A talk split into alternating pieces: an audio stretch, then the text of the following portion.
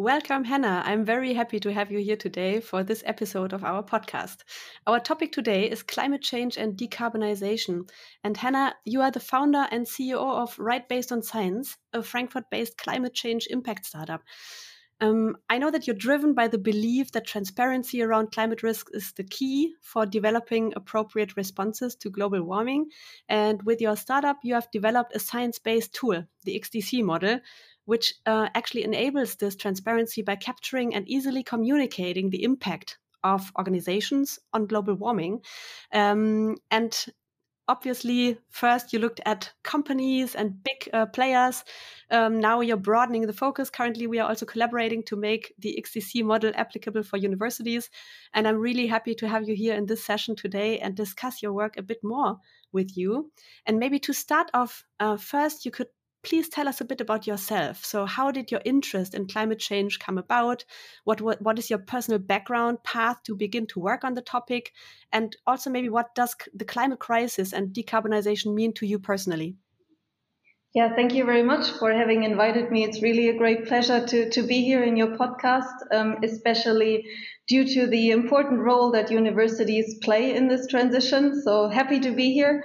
Um, yeah, about myself. So I studied psychology and business, um, and uh, then came across the so-called carbon bubble in my business-oriented studies, which said that, or which is about the fact that 75% of all fossil fuel reserves that are already priced into the market are unburnable in a well below two degree world, and this is of course. Um, yeah, interesting research about a huge financial bubble.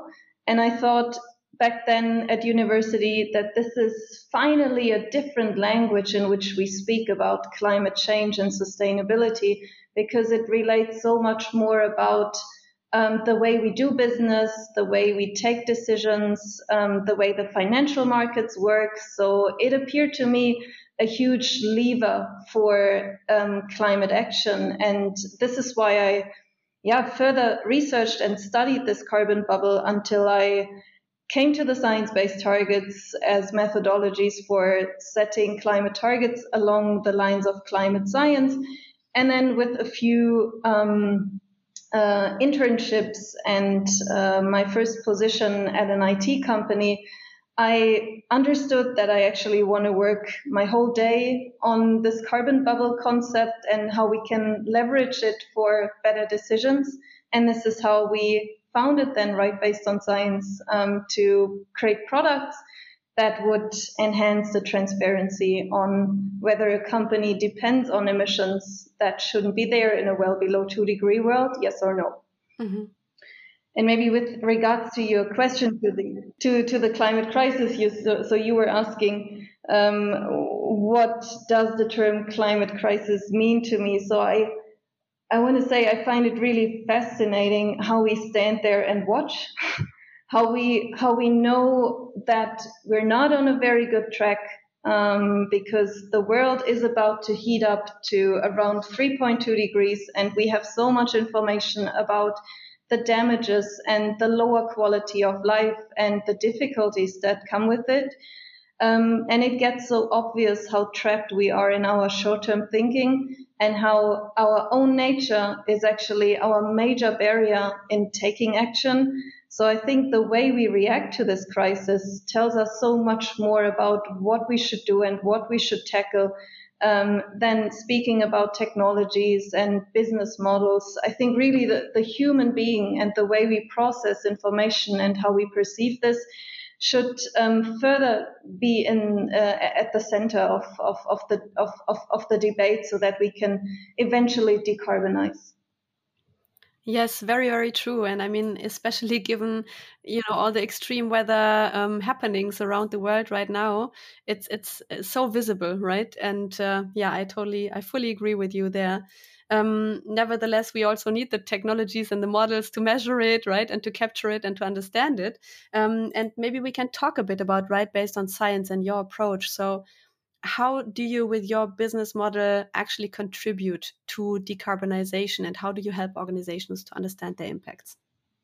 Yeah, so our business model mainly depends on increasing transparency through software products. Uh, and we want to design those software products um, that we can also relate to the way that people take decisions and that people have a sense of urgency with regards to, to this topic.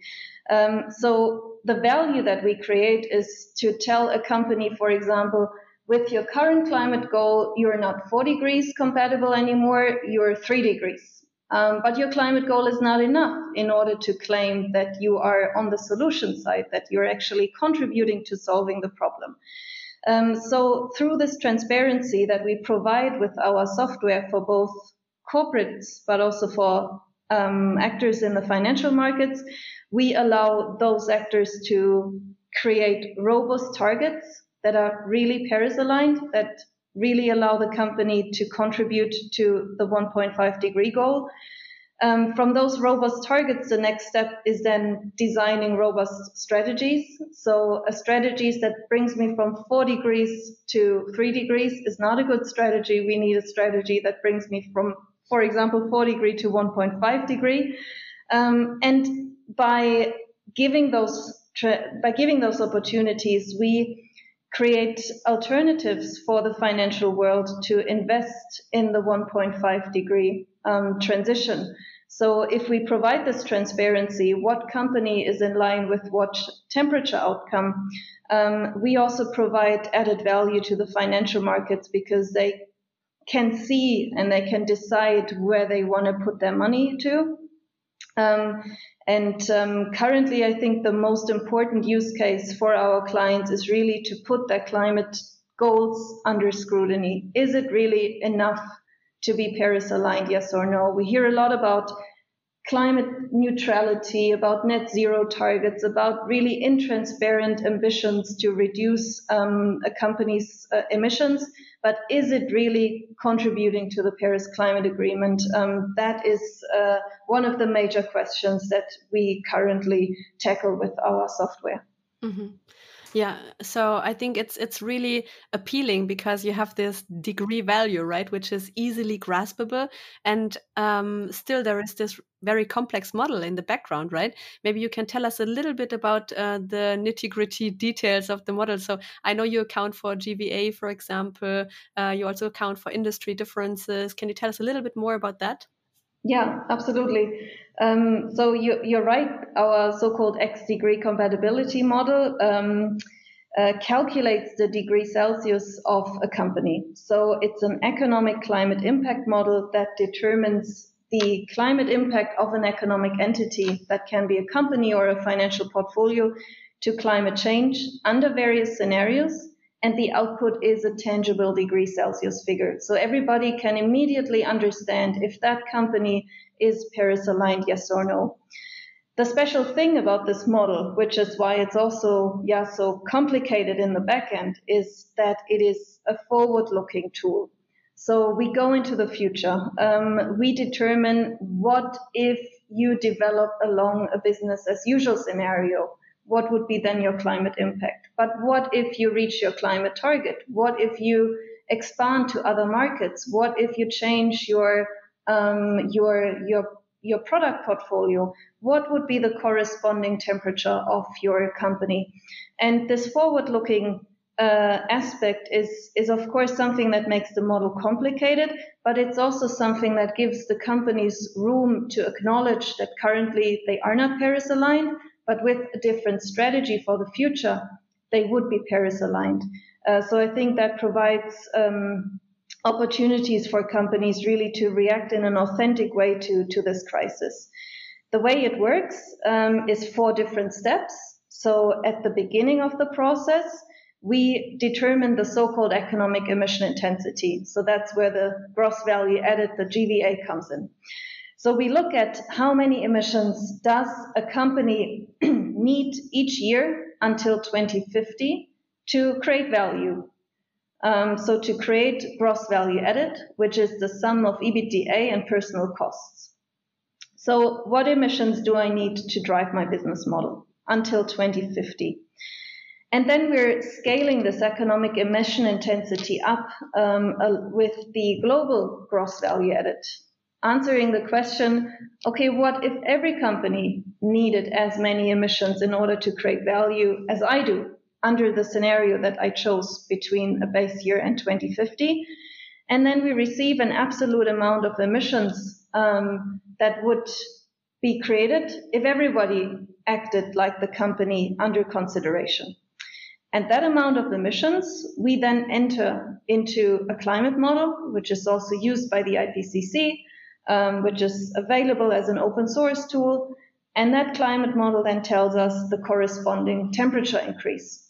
So what we calculate is a real temperature. It's not a score. It's not some kind of abstract figure. It's a real temperature that corresponds to the level of global warming that we would need to expect if everybody behaved as the company under consideration. And um, we work with this economic emission intensity. So we not only look at the emissions, we also look at uh, the value a company creates and um, the actual business model of, of a company. Yeah, so um, I think this is really impressive. And I know that um, a couple of years ago, you've conducted this study in which you applied the XDC model to, I think it was the DAX 30 companies, right? Maybe you can tell us a bit more about those results and maybe, if possible, also what happened since then. Yes, uh, it was a very exciting study, and I think we were not really aware of how much awareness we would create with this study. So the way that the media responded to this study and the way they picked it up was an incredible signal for us. Okay, we're we're moving on the right pathway here. so what we did is that we were using this forward-looking XDC model to calculate the climate impact of the DAX 30 companies under two scenarios. So since it is forward-looking, we can apply different scenarios. The first scenario was a so-called baseline scenario where we said, what if the company just develops along the lines of economic, uh, of, of historic trends? So no climate strategy is, is, uh, is reached, nothing changes significantly. So we received the climate impact, the temperature of each of those companies under this business as usual strategy, you could call it. And then we compared this to a sector specific target temperature for each of the DAX 30 company. Of course, you can, of course, you need to consider that an IT company, for example, has a different starting point when it comes to economic emission intensities than a utility company. And that different sectors can decarbonize uh, in, a, in a different way and with different costs um, so also that needs to be considered when you assess the Paris alignment of a company. And we do this through sector-specific target XDCs. So we compared the climate impact of each company under a business as usual scenario to the target XDC. And then we ran another scenario and we were asking what if each company reaches its communicated climate goal? And we were working with um, 16 of the DAX 30 companies um, to verify our quantifications. We invited all of them to work with us and verify our quantifications. 16 of them accepted this. Um, and then we had this comparison between the climate impact under the assumption that they reach their climate target um, to the business as usual climate impact and to the target XDC. And what we saw is that most of the targets were not sufficient to reach the target XDC. So that we still had a big gap between where companies would be if they reached their goal and where they would need to be in order to contribute to the Paris Climate Agreement. And uh, until today, we heard that uh, this report and our analysis sensitized uh, the DAX 30 yeah, in a very meaningful way.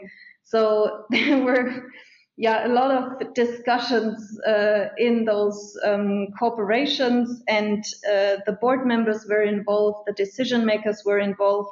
So I think we did a great job in sensitizing that this is now a topic and that we will have transparency about how effective climate targets are, and that you can no longer bullshit people with um, like blown up uh, climate goals that are not not not meaningful in the end. And we also won a few new clients amongst the DAX 30 companies, as for example Vonovia, um, or also E.ON, who is uh, in our stakeholder council for the real estate project that we currently have. Yeah, so a lot happened. Um, yeah, yeah, yeah. And, and this directly brings me actually to my next question, um, which is actually about this, you know, wiggle room or new play field also for greenwashing that companies have uh, around climate goals, right? At the moment, we see that all kinds of organizations are communicating some climate goal um, or even multiple goals. And it feels a bit like a race to zero in which everyone aims to make a unique contribution, differentiate from the others. And in general, my personal feeling would be that if we have competition, that's maybe also a good thing because you know it makes us faster. And as you mentioned earlier already, we don't have time, right? Um, at the same time, I see that there is this variety of climate goals, which is very confusing. Uh, and for people who don't have a deep knowledge of the topic, um, there is also you know room to to actually you know manipulate and for companies to greenwash. So how would you co comment on this topic? Yeah, I totally agree. So competition is necessary to to initiate this race to the bottom. So who is better? Who has the lower climate impact? But without making climate goals comparable, you don't reach that competition, um, and you don't you don't bring up the pressure that is now necessary.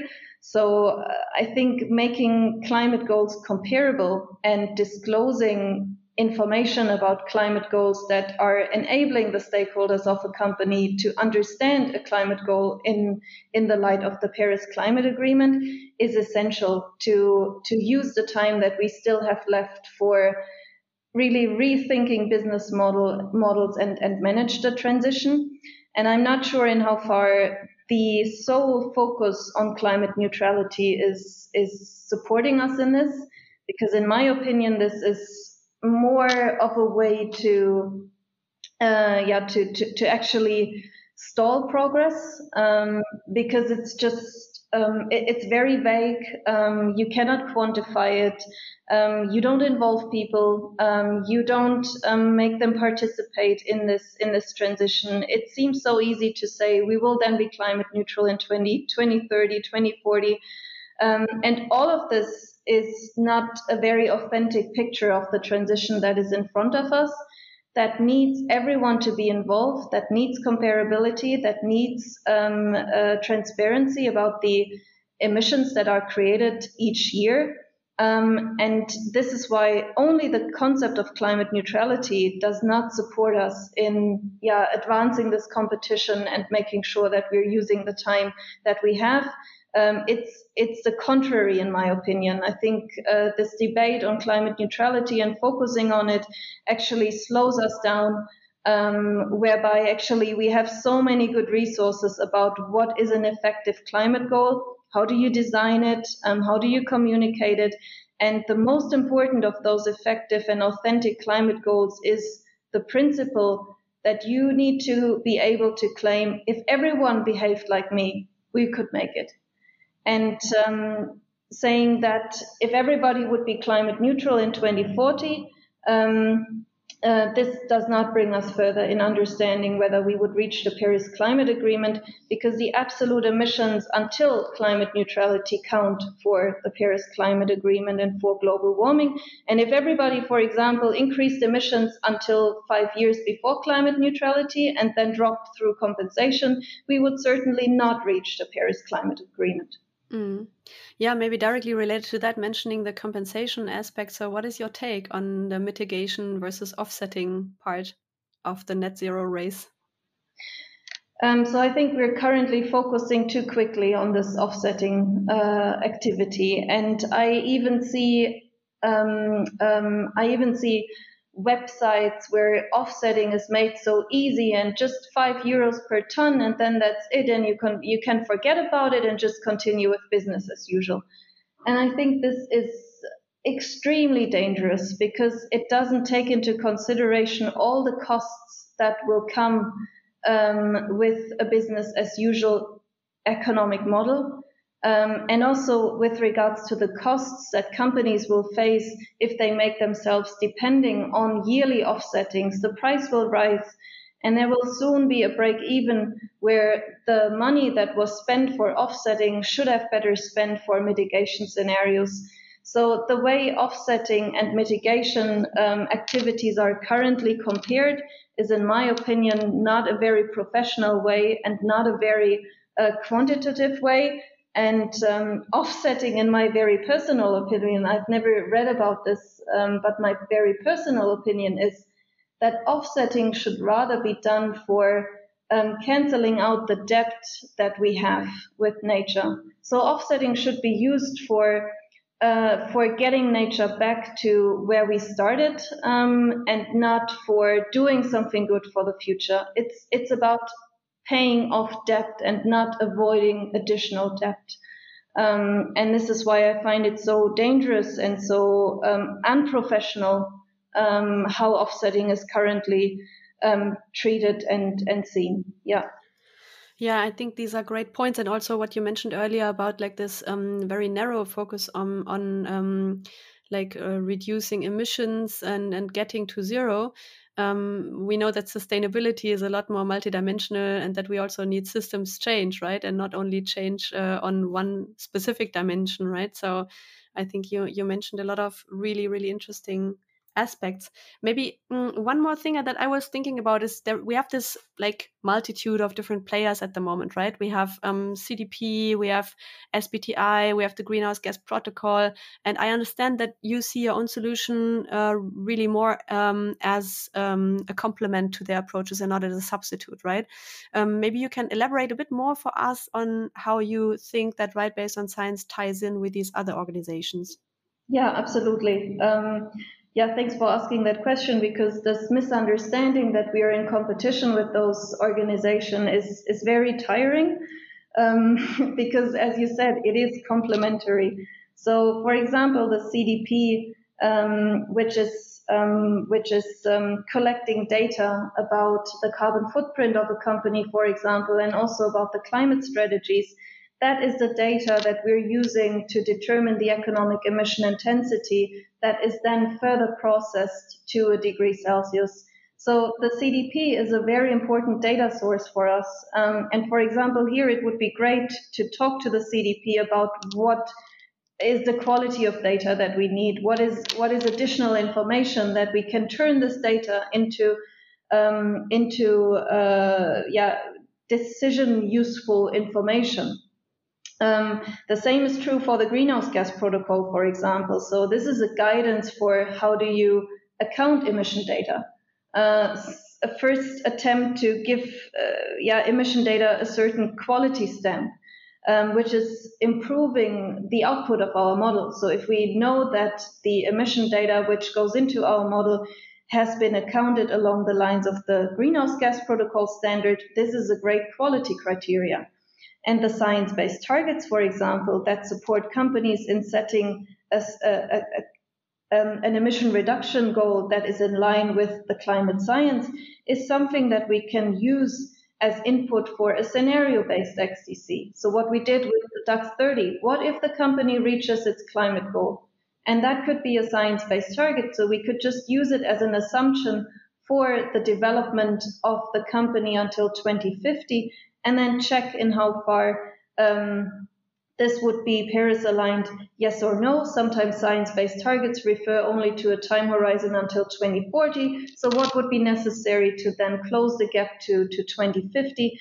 And um, those, those targets, they are the precondition for further steps, as for example, assessing investment options um, for a company internally whether they support the company in uh, in in developing along the lines of the 1.5 degree scenario. It all sounds so easy, um, but it isn't. And a good climate target that can be created with the science-based target methodology is a very good foundation for this next operational step for a company. And this how everything ties in.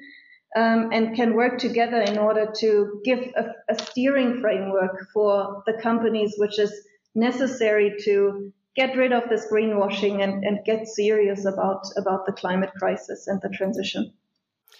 Yeah, and I mean, be, mm, besides these players that we have at the moment, there is also a great momentum uh, with regard to sustainability regulation, right? We have the EU taxonomy, we have sustainable finance activities and initiatives, we have um, new um, new guidelines for reporting coming up, um, and I think it's interesting to to look at like how do you play into all of these developments and what is your plan ahead, right? So how do you uh, where do you see right based on science in a couple of years. Can you maybe give us a sneak preview of what your plans are? Yeah, of course. um, so what what what we feel and what we see is that everything evolves in a very dynamic way. So for us as a small company, it is of course a huge challenge to react to react to this evolving market. On the other hand, small companies are very agile. Um, they can react very fastly and quickly. Um, so we, for example, appreciate that the EU taxonomy improves data quality and data accessibility. Of course, there are also um, things happening that we don't find so good. Um, for example, this this pure focus on climate neutrality. We think this is rather a roadblocker instead of uh, something that paves the way. So sometimes we really appreciate what's going on, and sometimes we think, hey, why didn't you do your homework better? to understand that this is actually halting companies from taking additional action.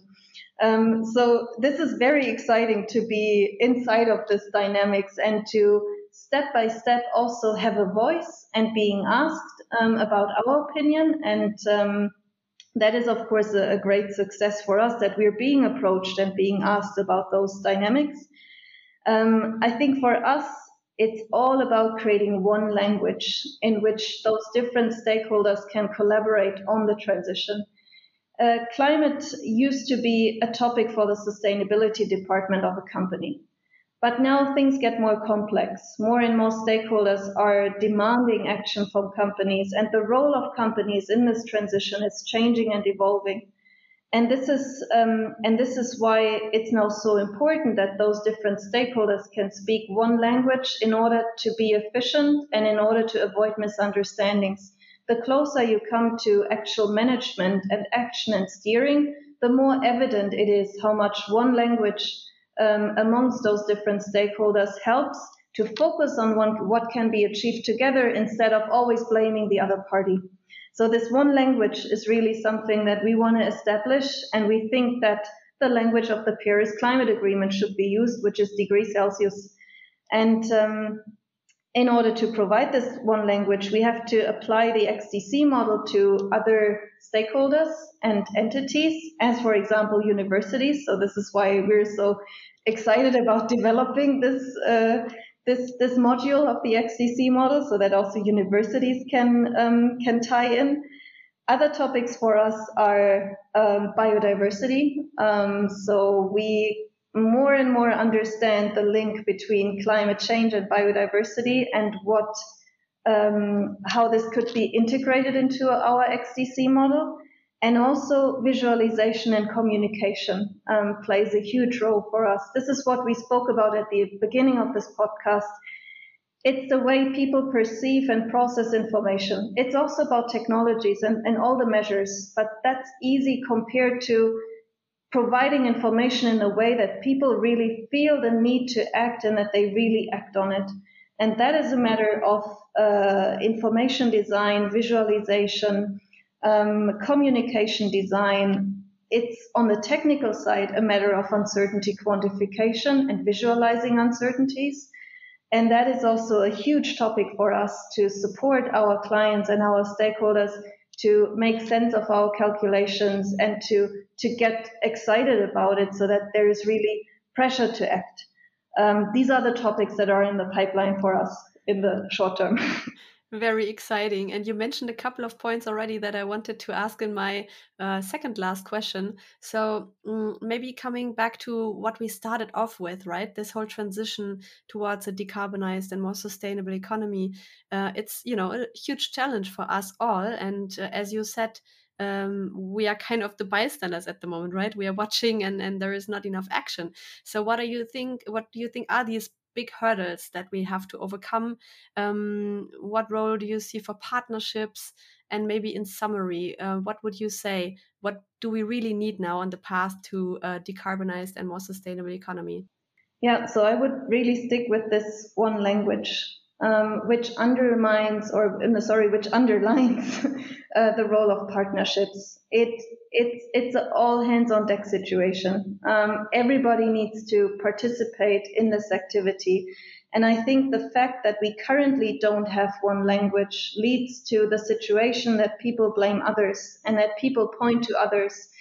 And um, if if people understand the role of collaboration once we have this one language, um, I think things will get much much easier, and collaboration and partnerships will be a very attractive alternative to blaming others and pointing pointing to others. Um, also, I think we need, yeah, from my perspective as an entrepreneur leading a young company here in Germany, um, I also think we need better ways to integrate new ways of doing business into existing into into existing business models. Especially in Germany, companies are very hesitant to try out new things because they are scared of very different things. And a better a better um, uh, collaboration again about partnerships between yeah be, between new business models and new ways of doing business with traditional and existing ways of doing business would be essential um, to to manage this transition in, in time. So that's what I experience a lot that established companies have a hard time changing and using what entrepreneurs are developing to support the whole economy. Mm-hmm, mm-hmm let's just maybe um, wrap up here. Um, I could talk to you for hours about this topic, but uh, we're coming towards the end of our session today. And we always have one last question that we like to ask uh, the guests. And this is if you could actually post one sentence on social media right now, which the whole world would read, what would it be? so for me, it would be don't let them make you, but make yourself. That's a nice one. Thank you so much. So, um, really, really, this has been a very insightful session. Hannah, I really thank you so much for taking the time. I know how busy you are. Um, thank you also for the audience uh, for listening in today and have a great rest of the day. Talk to you soon. Bye bye. Thank you very much. Bye bye.